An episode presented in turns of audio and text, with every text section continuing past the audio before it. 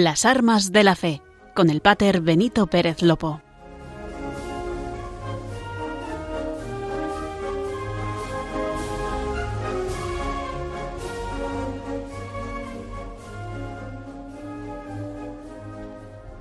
Muy buenas noches, queridos oyentes de Radio María.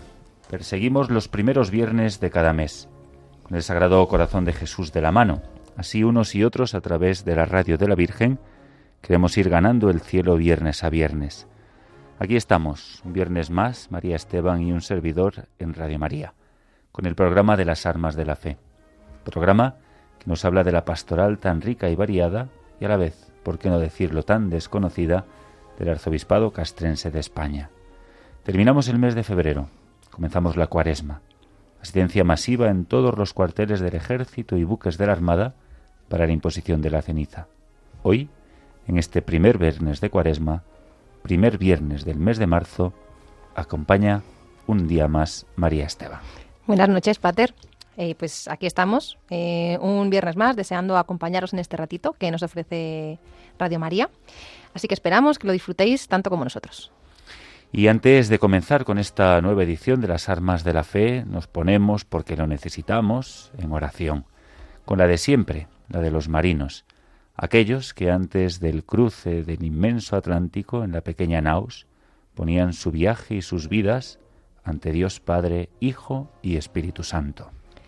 Larga trinquete en nombre de la Santísima Trinidad, Padre, Hijo y Espíritu Santo tres personas y un solo Dios verdadero, que sea con nosotros y nos guarde, que acompañe y nos dé buen viaje a salvamento, y nos lleve y vuelva a nuestras casas.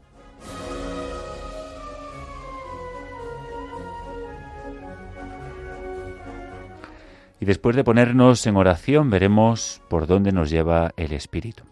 Hoy retomamos los valores y virtudes de los hombres y mujeres que sirven a España, en las Fuerzas Armadas y cuerpos de seguridad del Estado. Cultivar los valores supone, en primer lugar, conocerlos y saber, por supuesto, llevarlos a la práctica. Así, a lo largo de estos programas, pudimos acercarnos al amor a la patria, al compañerismo, a la disciplina, a la ejemplaridad, al espíritu de sacrificio, al espíritu de servicio, a la excelencia profesional, al honor, a la lealtad, al sentido del deber. Hoy nos toca, dentro de los valores, el valor. Y como decíamos en ediciones anteriores, no solamente para militares, también para todos ustedes, queridos oyentes de Radio María, y en esta cuaresma nos vale para un pequeño examen de conciencia. Todos ellos están presentes en las reales ordenanzas, se refuerzan entre sí y cada uno contiene otros muchos valores asociados.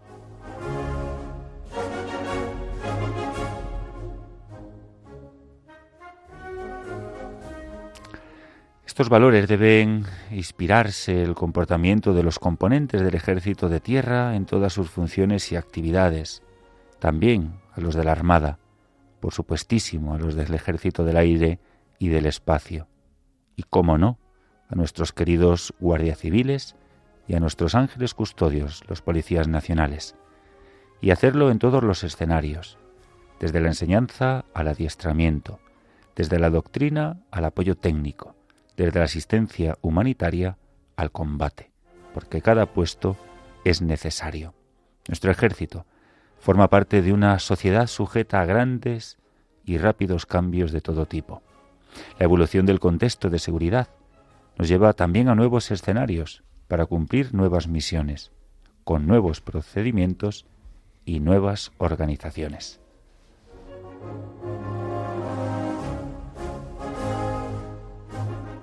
Y en esta situación y contexto de incertidumbre donde nos movemos, es necesario aún más mantener los valores en el ejército. Conocerlos y vivirlos nos ayudará a todos a cumplir eficaz y fielmente nuestro deber en cualquier situación, ofreciendo a España el servicio que en cada momento ella necesite.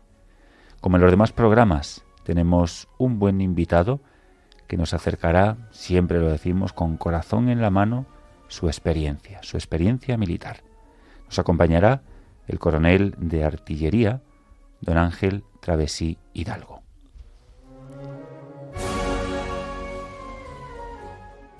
Por último, María Esteban nos traerá una figura muy importante y muy querida. Su vida, su carisma y su ministerio es conocido por todos. Ya no digo sus ejercicios espirituales. Fue un militar, también religioso. Les hablamos de San Ignacio de Loyola.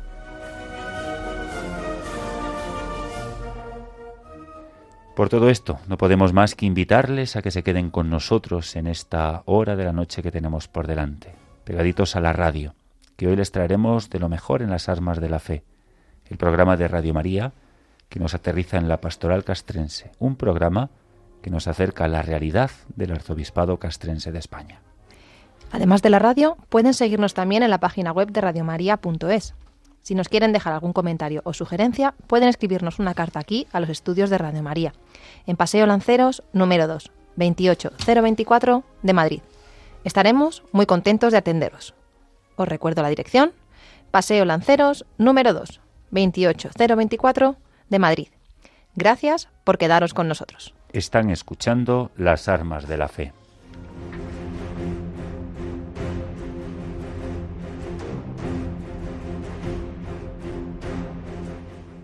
El arzobispado castrense ayer y hoy.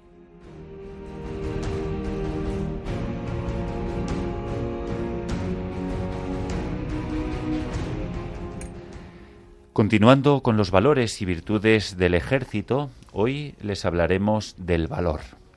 Entendemos por valor el acto de voluntad que lleva a afrontar racionalmente los riesgos y peligros derivados del cumplimiento del deber, superando el instinto de supervivencia.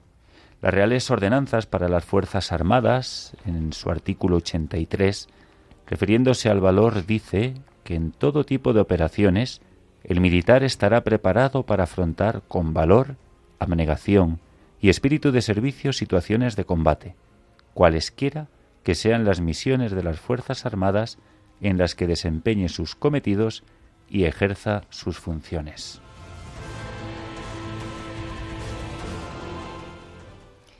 El valor es inherente al militar, que debe estar preparado para exponerse y hacer frente a los peligros extremos del combate y de cualquier situación de riesgo físico o moral.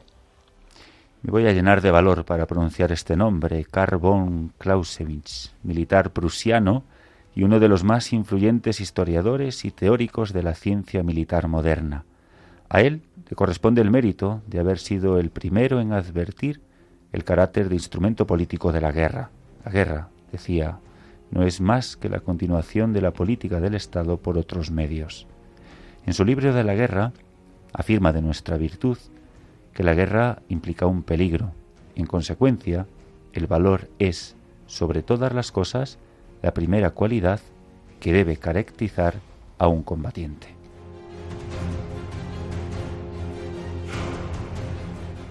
Así, el militar tendrá presente que el valor es un principio al que nunca ha de faltar, aunque yo suponga, como es lógico, sacrificios y aún la misma vida en el cumplimiento del deber. La valentía obliga a superar los riesgos, peligros y situaciones inesperadas, propias de la confrontación con el adversario.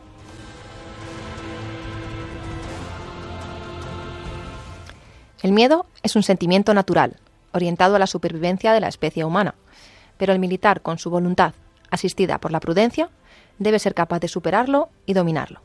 El militar fundamenta su valor en la confianza en sí mismo, en su preparación, en la competencia de sus manos, en la cohesión y capacidad de su unidad, en su armamento, en la moral de victoria y en la legitimidad de sus actos. Se alimenta, como es lógico, de otros valores, como el patriotismo, el honor y el espíritu de sacrificio. No se debe confundir el valor con las actitudes temerarias e irresponsables, inspiradas por conductas insensatas e imprudentes, tampoco con las excesivamente cautelosas que sobrevaloran los riesgos y pueden conducir a la inacción. Don Pedro Calderón de la Barca, en sus siempre acertadas palabras, decía que el valor es hijo de la prudencia, nunca de la temeridad. Por esa razón, el ejemplo de valor de quienes ejercen mando contribuye decisivamente a contagiarlo en sus subordinados. De igual manera, este contagio no tiene por qué ser de arriba hacia abajo, sino que también puede darse colateralmente o incluso de abajo hacia arriba.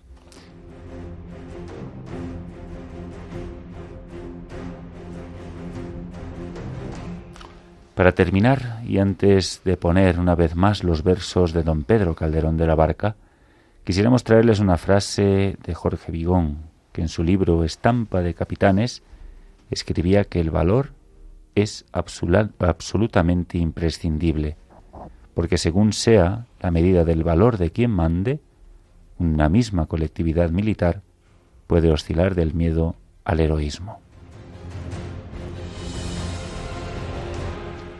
Calderón de la Barca, cuyos versos hemos escuchado tantas veces e incluso aprendido, del que ya hablamos en otras ocasiones, como saben los oyentes, además de ser dramaturgo y sacerdote, fue soldado, alistándose en los tercios por patriotismo, con 40 años de edad en el regimiento de órdenes militares, para hacer frente en 1640 al levantamiento secesionista de Cataluña, que se separó de España y se adhirió a Francia de 1640 a 1652.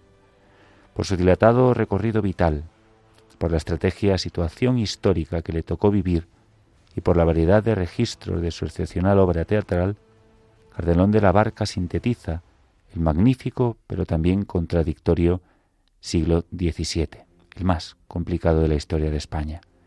Testigo de tres reinados, de Felipe III, el de Felipe IV y el de Carlos II, vivió la Europa del pacifismo, la Europa de la Guerra de los Treinta Años y la del nuevo orden internacional, simultáneo al lento declinar de la monarquía, es decir, el siglo de oro de las letras y de las artes. Nació en Madrid el 17 de enero de 1600. Se educó con los jesuitas en Madrid y continuó los estudios en la Universidad de Alcalá y Salamanca. Fue soldado en la juventud sacerdote en la vejez, lo que era bastante habitual en la España de su tiempo. El rey le honró otorgándole el hábito de Santiago. También fue capellán de la Catedral de Toledo y capellán del rey. En uno de sus más famosos poemas, El soldado español de los tercios, alaba a los soldados que conforman cada una de sus unidades. Este ejército que ves, vago al hielo y al calor, la república mejor y más política es del mundo, en el que nadie espere que ser preferido pueda por la nobleza que hereda, sino por la que él adquiere. Porque aquí a la sangre excede el lugar que uno se hace, y sin mirar cómo nace, se mira cómo procede. Aquí la necesidad no es infamia, y si es honrado, pobre y desnudo un soldado, tiene mejor cualidad que el más galán y lucido, porque aquí, a lo que sospecho, no adorna el vestido al pecho, que el pecho adorna al vestido. Y así, de modestia llenos, a los más viejos verás tratando de ser lo más y de aparentar lo menos. Aquí la más principal hazaña es obedecer, y el modo como ha de ser es ni pedir ni rehusar Aquí, en fin, la cortesía, el buen trato, la verdad, la firmeza, la lealtad, el honor, la bizarría, el crédito, la opinión, la constancia, la paciencia, la humildad y la obediencia, fama, honor y vida son. Caudal de pobres soldados, que en buena o mala fortuna, la milicia no es más que una religión de hombres honrados.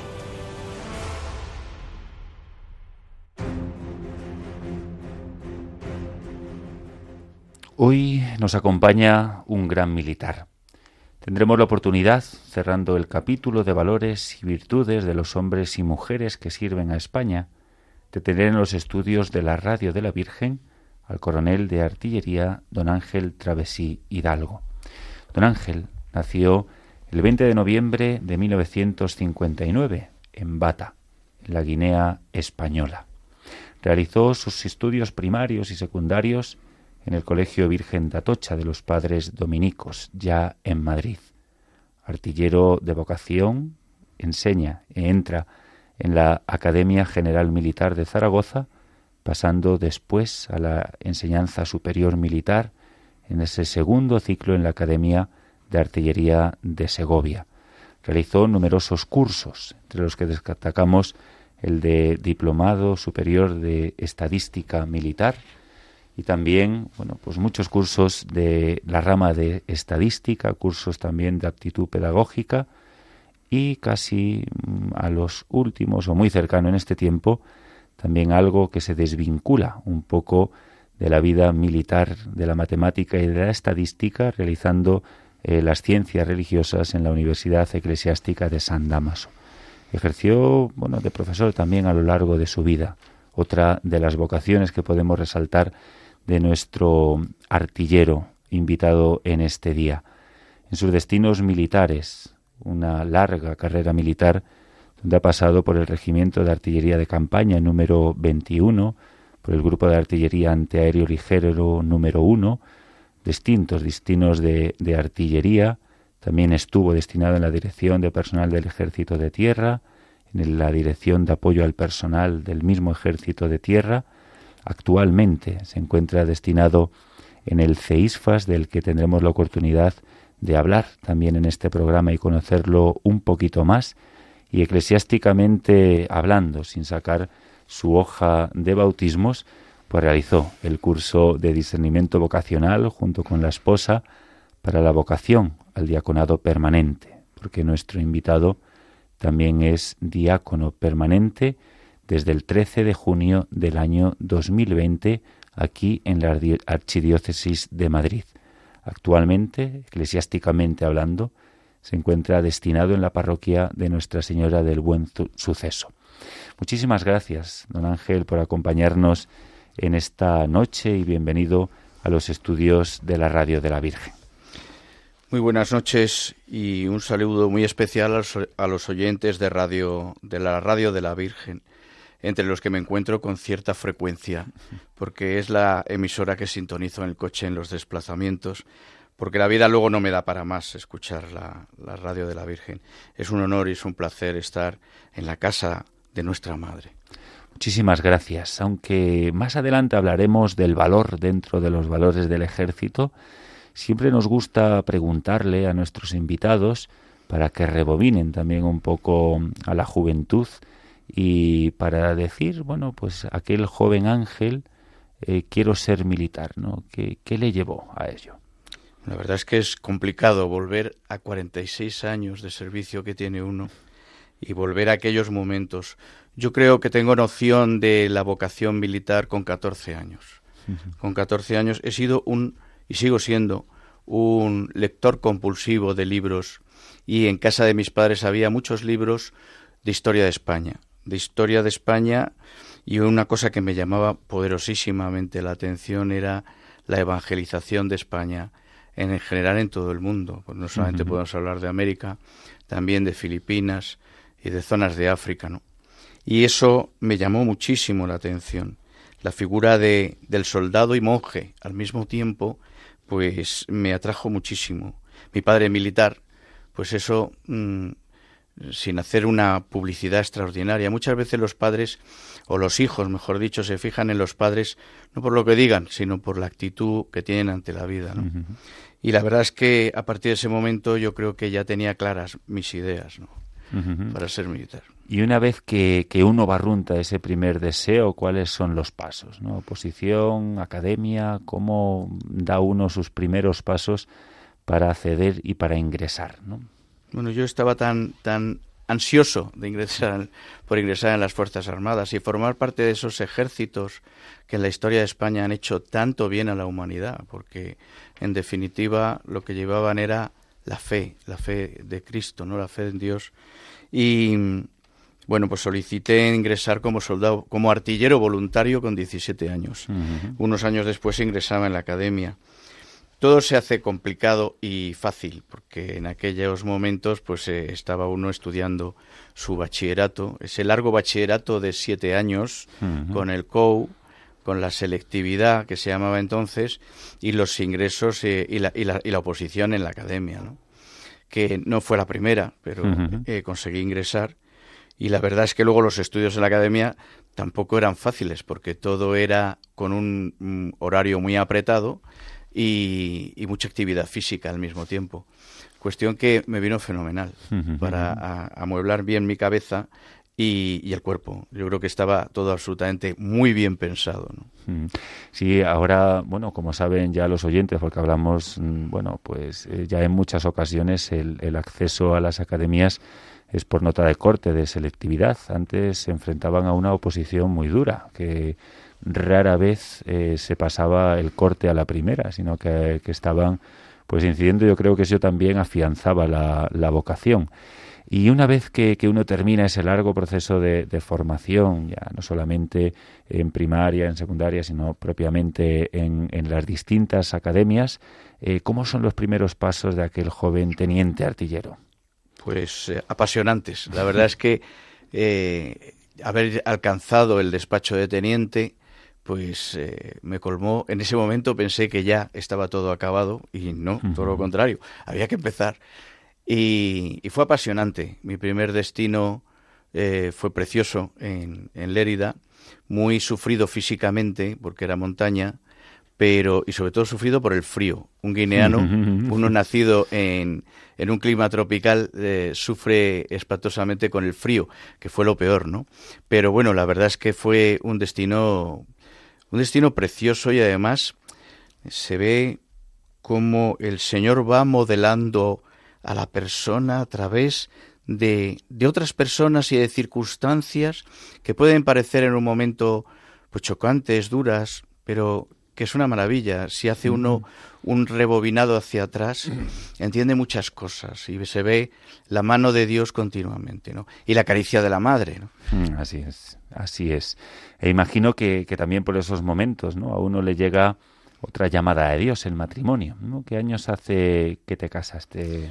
Pues hace 34 años. Este año cumplimos 35 y, y la verdad es que ha sido yo creo que después del bautismo, que yo no fui partícipe en principio, porque era un bebé, fueron mis padres, yo creo que es el regalo mayor que me ha hecho Dios, ¿no? Eh, mi esposa, mi mujer.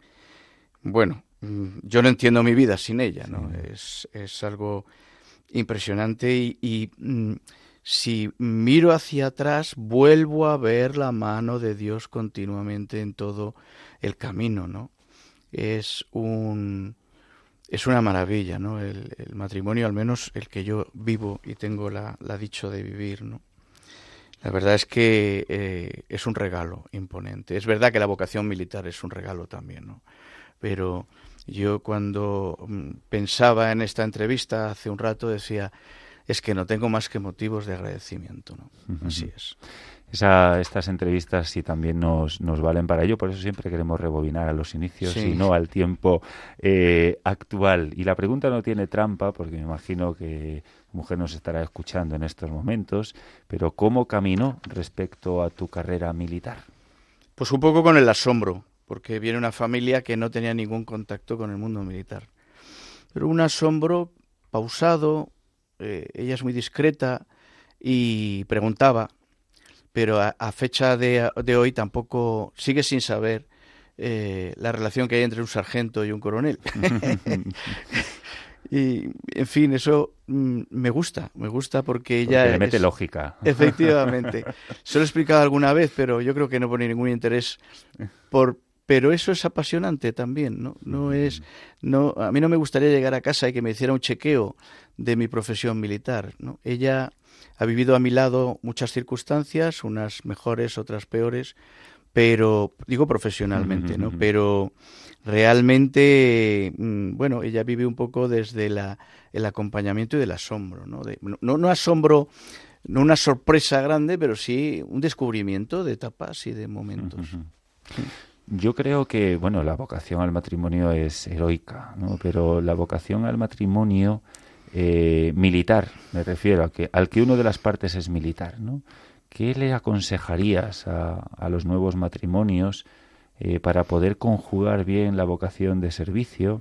Hablamos de bueno posibilidad de largas ausencias por, por misión internacional, eh, misiones donde uno, bueno, a veces las pide voluntarias y otras veces eh, pasas forzoso a cambio de destino, a misiones, etcétera, con esa vocación de servicio también en el matrimonio. Bueno, no es fácil y cada, cada matrimonio es un mundo y yo creo que hay los tres en el matrimonio, porque se nos olvida que el Señor está en medio.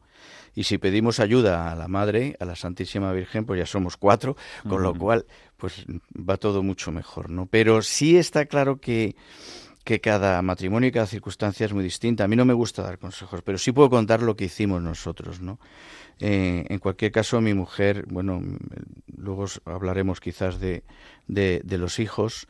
Eh, nosotros hemos tenido siete hijos, Y uno además falleció enseguida y luego otro pues se quedó muy muy afectado por una parálisis cerebral. En, definitiva, la vocación militar y la vocación en la familia no deben ser eh, incompatibles. No existe el blanco ni existe el negro. Y ahí sí que hay que utilizar un poco la flexibilidad, la cintura, ¿no?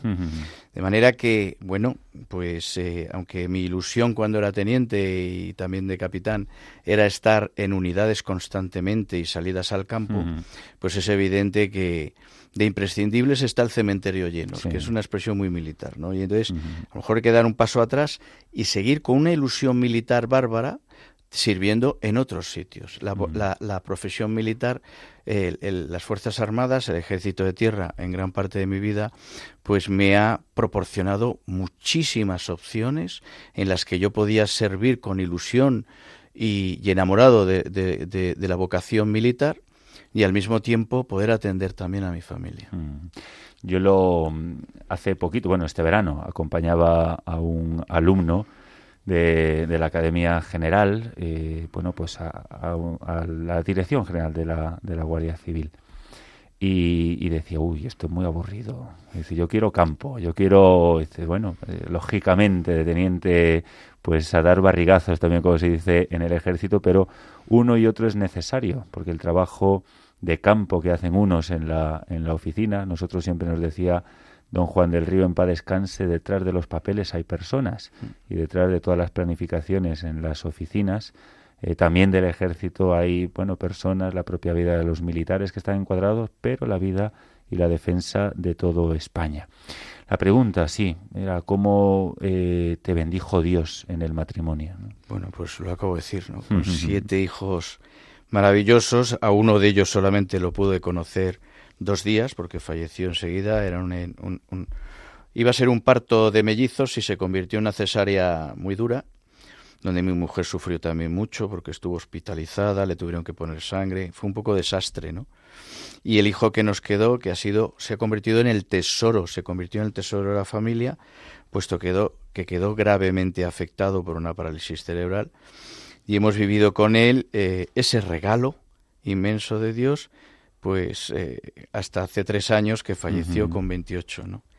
Y bueno, pues eh, en fin, cada hijo es distinto, cada hijo es una sorpresa inmensa, porque cuando son pequeñines, pues todos más menos, ¿no? Pero luego empieza uno con asombro, pero con verdadero asombro, a darse cuenta cómo los hijos son muy distintos unos de otros y cómo los, los, cada uno tiene sus, eso de que se parece a papá, se parece a mamá, es de esta familia, es de esta otra.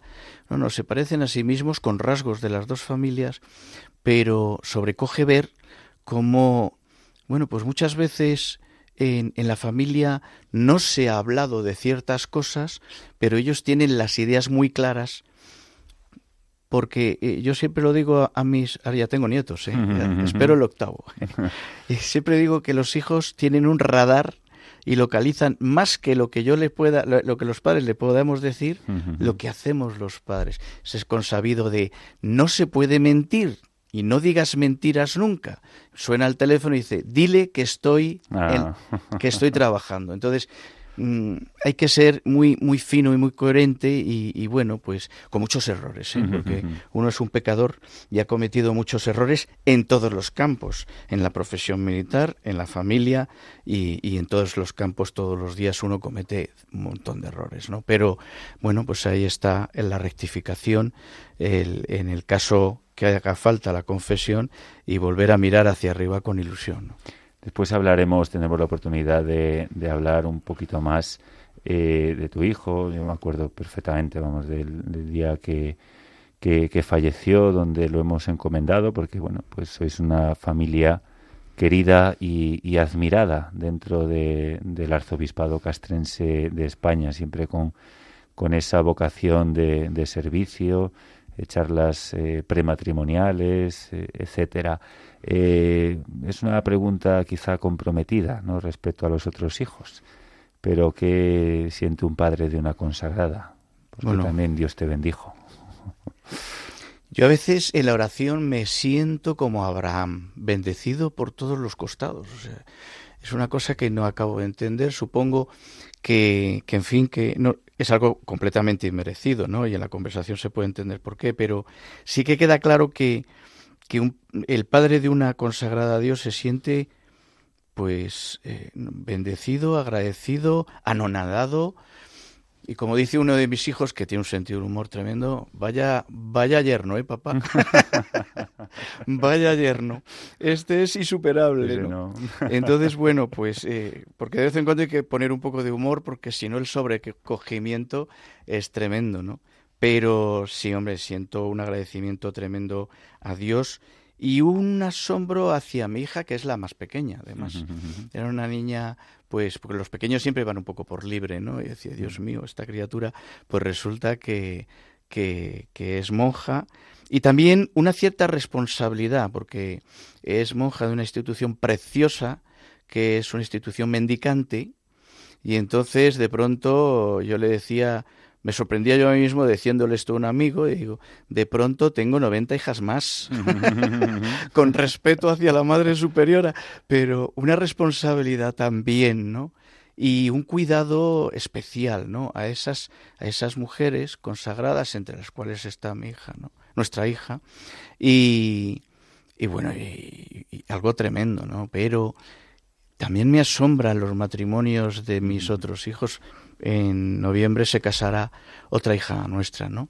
Y, la verdad es que uno se queda anonadado, ¿no? Porque, bueno, pues es que esa cosita que tuve, tuve en las manos nada más nacer y a la que me temblaban las manos cuando le cambiaba los pañales, ahora está haciendo lo mismo con, con sus hijos, ¿no?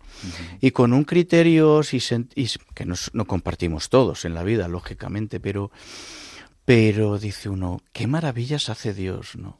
Qué maravillas. Es otra hija más, muy especial, pero también son especiales los otros. La vocación al matrimonio y el empeño diabólico por destruir matrimonios y destruir la vida con el aborto que tiene el enemigo, pues es evidente que todo hijo comprometido con un sacramento y mi hija y nuestra hija consagrada en una institución religiosa, pues, pues eh, mm, uno se siente mm, partícipe, eh, ilusionado, feliz y, sobrecogido. Y, actualmente, bueno, eh, sirves en el ejército como coronel director de, del Centro Especial del Instituto Social de las Fuerzas Armadas, conocido en el ámbito castrense como el CEISFAS. Aunque nuestro invitado nos hablará más de su unidad, podemos adelantar que es un centro ocupacional para personas con discapacidad intelectual que pretende conseguir bueno, pues el mayor grado de desarrollo de la capacidad personal de sus usuarios para facilitar su integración social y laboral en los casos que ésta sea posible. Para ello, y mediante el oportuno equipamiento especializado de estancias diurnas, Desarrolla actividades ocupacionales y formativas a través de talleres ocupacionales y servicios de ajuste personal y social.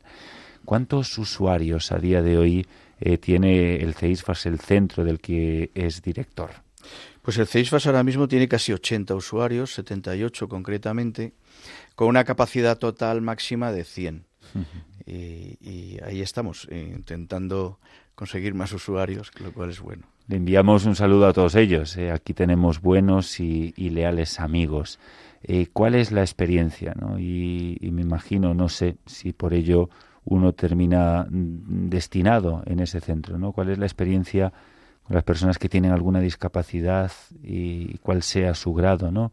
Y cómo uno eh, puede servir verdaderamente ahí de una experiencia personal ¿no? a otra tipo de discapacidades muy, muy distintas, ¿no? Pero, pero integrando a todos, ¿no?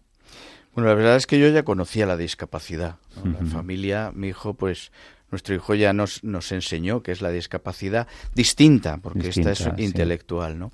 Él era motórico y, y, es una discapacidad, pero también conocíamos otros centros, conocíamos otros usuarios de esos centros, unos muy gravemente afectados, otros menos. Siempre eh, nos sobrecogía el fallecimiento de algún usuario, compañero de mi, de nuestro hijo, ¿no? En el centro aquel de día que estaban más afectados y bueno, pues es algo que él pues vivía con cierto dolor y nosotros le acompañábamos e intentábamos pues ayudarle, ¿no?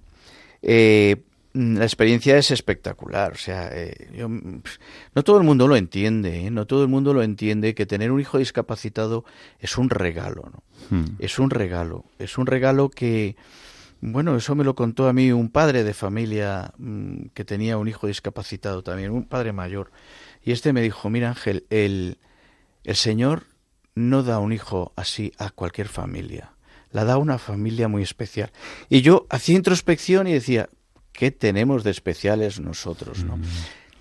Se nos hizo especial a la familia. Álvaro nos, nos nos ayudó mucho en un crecimiento muy extraordinario y sobre todo a sus hermanos. Sus mm. hermanos, educar con un hijo discapacitado en la familia es relativamente fácil porque se nos quitan las tonterías a todos, En, en, cero coma. O sea que cuando hay, hay alguna necesidad, pues evidentemente todos miran, miramos a Álvaro. ¿no? Yo recuerdo con una alegría tremenda y con una emoción una experiencia que hicimos a mi mujer, Ana, Ana y yo reunimos a todos los hijos, menos a Álvaro, los sentamos ahí. El más pequeñito podía tener seis o siete años.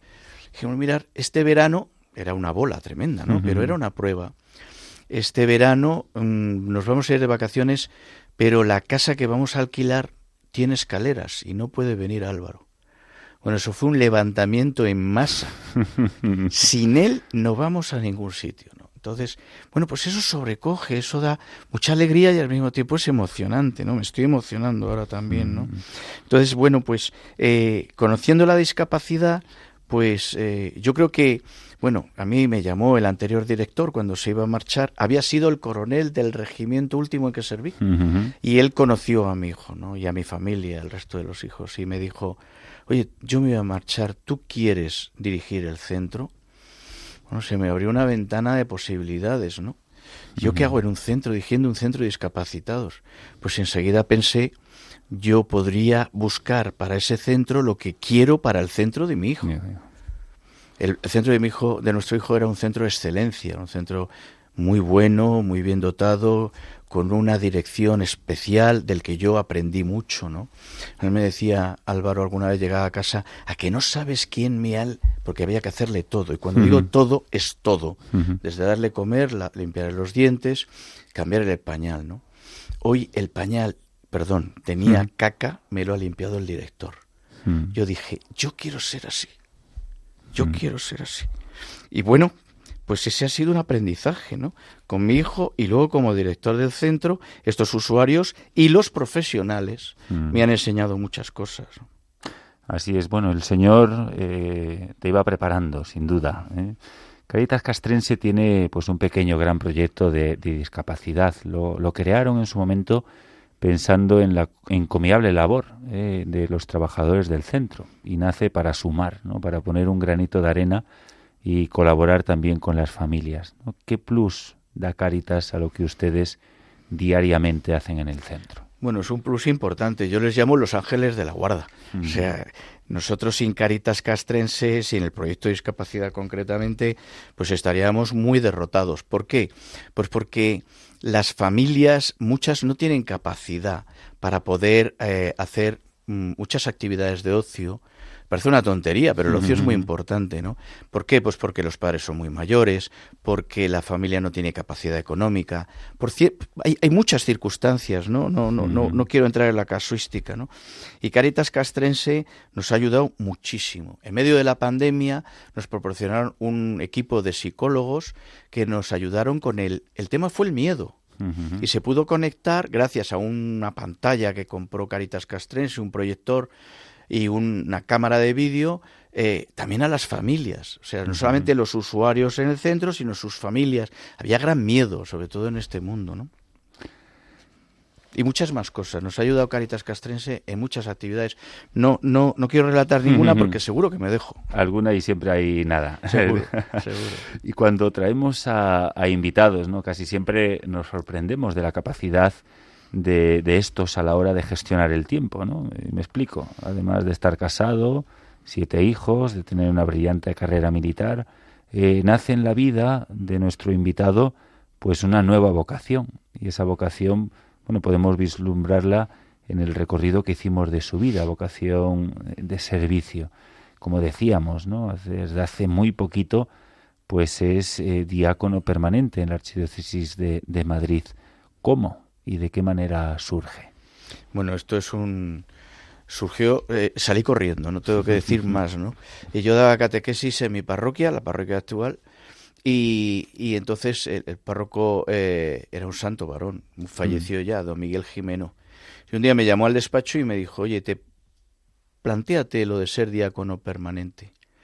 Me explicó un poco y yo dije, bueno, don Miguel, muchas gracias, era un hombre mayor, además estaba afectado por, por enfermedades, era un auténtico mártir porque ofrecía todo aquello por la parroquia. Y yo cuando salí de allí prácticamente aceleré el paso, llegué a casa y le dije a Ana, mira, me ha contado Miguel Jimeno una cosa que no entiendo nada, pero vamos, directamente no. Sigo con las catequesis. directamente no. Entonces don Miguel me, me, me, puso en contacto con el formador de diáconos permanentes de, eh, en el seminario de Madrid y la diócesis.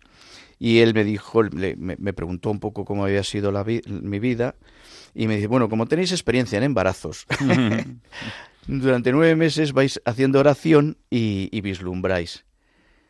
Cuando uno nota la llamada, pues es así, ¿no? El Señor llama y uno no puede, ¿no? Y entonces, pues le dijimos que sí, y a partir de ahí, pues vino todo el proceso de formación, que fue muy duro, porque, bueno, pues mi mujer, en ese acompañamiento, en ese acompañamiento, pues se hizo cargo de muchas tareas que compartíamos para que yo monacalmente los fines de semana los dedicara a estudiar. Y, bueno, pues fui ordenado eso, en el 13 de junio del 2020. Sí, está claro, la vocación de diácono permanente unida necesariamente a ese caminar también con, la esposa. Es decir, ¿cuál es la labor de un diácono permanente? Bueno, tenemos tres muneras fundamentales, que es el, el, primer lugar la caridad, ¿no? Caritas, que yo ahora mismo, eh, por, por, porque estoy trabajando, no me puedo dedicar a todo esto, aunque sí coordino el equipo de ministros extraordinarios de la comunión y participo, por supuesto, con ello, es una gracia y un regalo el, llevar la comunión a los enfermos. Es una caridad preciosa. ¿no? También me han propuesto, me van a proponer, en cuanto deje de trabajar, que me queda muy poco, porque cumplo 65 en breve, me han propuesto y me, están proponiendo las exequias, ¿no? la última caridad. ¿no? Bueno, ya veremos, Dios sabe dónde acabaré, ¿no? pero eh, hay otra que es la litúrgica, la asistencia al sacerdote en el altar y también eh, los bautizos, eh, poder celebrar matrimonios sin misa, ambos. Y luego está la de la predicación. En mi parroquia me dejan predicar la homilía en muchas ocasiones. Y es precioso y es una responsabilidad porque hay que prepararla muy bien. La verdad es que es una vocación, regalo inmerecida, preciosa y plena. Es, es una maravilla. La predicación desde la Virgen de Atocha de los padres dominicos también estaba la cosa ya ahí, que el Señor todo lo va tejiendo y, uniendo. Además en la litúrgica muy metido en el rito hispano-mozárabe. También eh, he tenido la oportunidad y y el gusto y el gozo de colaborar, de estar y de participar en la misa del rito hispano-mozárabe que se celebra todos los martes a las siete de la tarde en la Concepción de Goya, es un momento de oración precioso, de silencio profundo, aunque se dicen oraciones con un coro que acompaña y te eleva a lo más alto, ¿no? Es una maravilla. Y, eso nos retrotrae a la cómo se celebraba la misa en España hasta el siglo XI, que fue unificado todo al mismo rito latino. Eh, sobrecoge mm, eh, eh, participar en la misa que nuestros abuelos antepasados celebraban. El mismo San Isidro, que estamos en el año en el año jubilar, él participaba en esta misa y él vivía esta misa, ¿no? Sobrecoge y, y, sobre todo esa liturgia, esa espiritualidad lleva a, más, a una oración distinta, lleva a, a, ver la vida de otra manera, ¿no? Es una, es una gracia también imponente, sí. Invitamos sin duda a todos aquellos que, que puedan eh, tanto aquí en Madrid como en, sus diócesis, las que tienen no son muy poquitas. Yo siempre que puedo y, que veo a los matrimonios bueno con cierta sensibilidad, también les, les ofrezco a la hora de, celebrar el matrimonio el, el rito hispano-mozárabe, que es precioso, una belleza litúrgica de texto y teológica, en definitiva. El, es verdad que el futuro solo Dios lo sabe pero ¿cómo se presenta el futuro del coronel de artillería Travesí? Bueno, lo hablaba con mi mujer. Yo todos los destinos y todas las circunstancias profesionales las he hablado con ella. Eh, en unas ocasiones eh, podía elegir y en otras no he podido elegir. Y bueno, pues la verdad es que en cualquier caso lo hemos, lo, lo participamos todo. Me decía mi mujer hace poco, fíjate, bueno, después del aniversario, ¿no? Cómo ha corrido la vida, qué de cosas nos han pasado. Y yo le decía, pues prepárate, porque creo que nos pueden seguir pasando muchas cosas. Pues no lo sabemos, ¿no? Pero en cualquier caso, siempre sí al Señor y siempre pidiendo la ayuda de la Virgen. Muchísimas gracias. Nos ha acompañado esta noche Ángel Travesí Hidalgo, coronel de artillería, diácono permanente y gran amigo de Radio María y, fiel también del arzobispado castrense de España. Muchísimas gracias, por tu testimonio, por tu vida, por tu entrega y por ese servicio constante en la familia, a la iglesia y a los demás.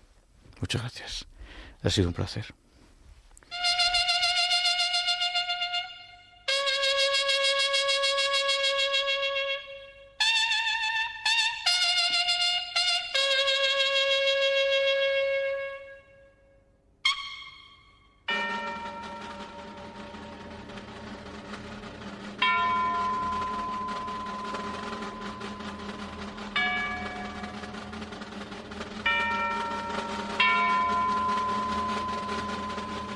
Bajo la bandera de Jesús.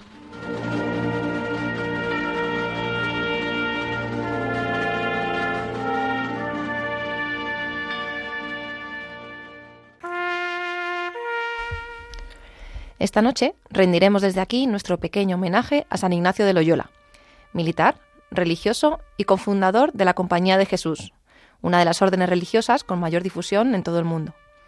Nació en Azpeitia, localidad guipuzcoana que en aquellos tiempos integraba la corona de Castilla. Perteneció a una familia noble y muy numerosa, compuesta por trece hermanos, de los cuales él era el más joven.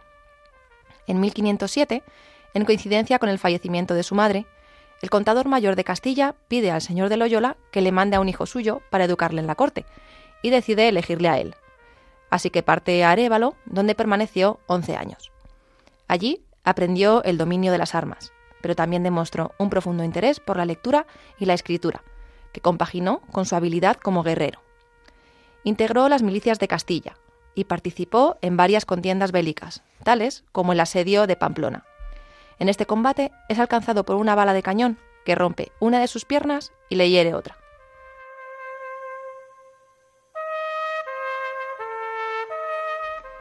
Su recuperación es larga y dolorosa, y en este tiempo lee los libros de la vida de Cristo y el Flos Sanctorum, que hacen mella en él. Se replantea toda su vida y se da cuenta de que necesita estar lejos de las guerras y más cerca de la religión. Hizo votos de pobreza como parte de este proceso de transformación espiritual y le invadió la convicción de viajar a Jerusalén, con la tarea de conversión de los no cristianos en Tierra Santa. Llega a Jerusalén en 1523 y su travesía estuvo acompañada de infinidad de pruebas y experiencias que lo marcaron para siempre, como vivir algún tiempo con los monjes benedictinos, obsequiar su vestimenta militar a la Virgen, vivir en cuevas y realizar varios ayunos. De estas experiencias nacen sus famosos ejercicios espirituales, que son la base de la filosofía ignaciana. Una vez de vuelta de Jerusalén, comenzó a estudiar latín y filosofía, y en febrero de 1528 entra a la Universidad de París, donde estudió teología y literatura.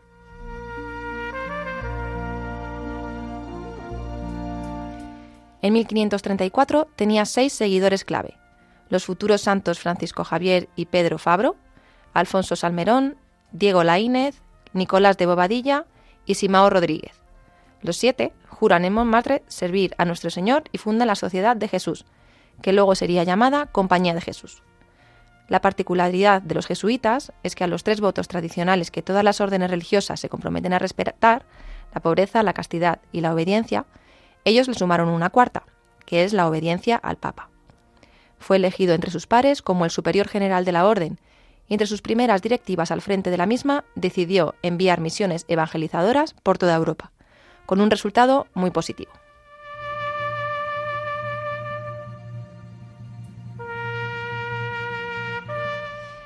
En 1548 son editados sus ejercicios espirituales.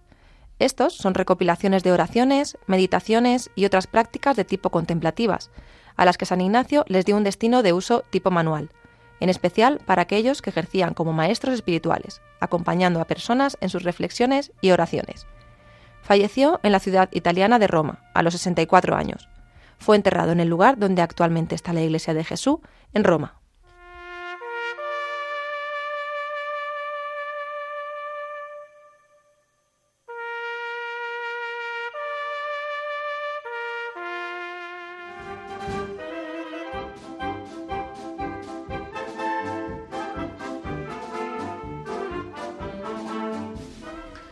Suena ya, queridos oyentes, la sintonía que nos recuerda el final de nuestro programa. Cómo se nos pasa el tiempo y qué rápido. viernes más, agradecido a Dios de estar con ustedes y de traerles algo, pues un poquito de la pastoral castrense, una pastoral que anuncia a Jesucristo a los centinelas de la paz. Hoy pudimos acercarnos y conocer a través de los valores y virtudes del ejército. Hoy les hablamos del valor. También nos acompañó el coronel de artillería, don Ángel Travesí Hidalgo, quien además es diácono permanente. Pudimos hacer un recorrido por su vida, no por cotilleo, sino simplemente para ver también cómo Dios y cómo la Virgen le ha ido guiando en cada uno de sus pasos y cómo prima siempre una palabra en la vida de cualquier militar, servir. Así, la de los capellanes castrenses debe ser la de los servidores, de los primeros servidores de España. María Esteban, en Bajo la bandera de Jesús, nos trajo la vida conocida, pero siempre admirada al llegar a las nuestras de San Ignacio de Loyola. De él, precisamente, heredamos el título de esta bonita sección, Bajo la bandera de Jesús, en esas meditaciones que ustedes bien conocen de las dos banderas. En este tiempo de cuaresma, que mejor para aprovecharlo, convertir nuestro corazón y ponernos hoy y siempre bajo la bandera de Jesús. Aunque hablamos de virtudes humanas, también son las armas de la fe, las que nos ayudan a mantener firme el espíritu, a vivir nuestra vocación concreta, sea cual sea, pero de una manera muy especial, aquellos a quienes le dedicamos nuestro programa, a los hombres y mujeres que sirven en las Fuerzas Armadas y cuerpos de seguridad del Estado. Nos ha acompañado, y gracias a ello ustedes nos pudieron escuchar, Juanma González desde los controles de sonido. Recordarles que pueden volver a escuchar este programa en el podcast de Radio María o en la web de radiomaria.es. Y si nos quieren dejar algún comentario o sugerencia, pueden escribirnos una carta de su puño y letra y nos la pueden enviar aquí a los estudios de Radio María, en Paseo Lanceros, número 2, 28024 de Madrid. Estaremos muy contentos de atenderos. Recuerden la dirección. Paseo Lanceros, número 2, 28024 de Madrid. Continúa la programación de Radio María con sus informativos. Nosotros nos volveremos a escuchar, si Dios quiere, siempre, si Dios quiere, el próximo 17 de marzo, a las 9 de la noche, las 8 en Canarias. Hasta entonces les damos las gracias de corazón por acompañarnos y les pedimos que no dejen de rezar por el arzobispo castrense de España, por todos los capellanes, de una manera muy especial por los que están en territorio de misión o navegando en los buques de la Armada. Recen por los centinelas de la paz, por un servidor y por María Esteban y su familia.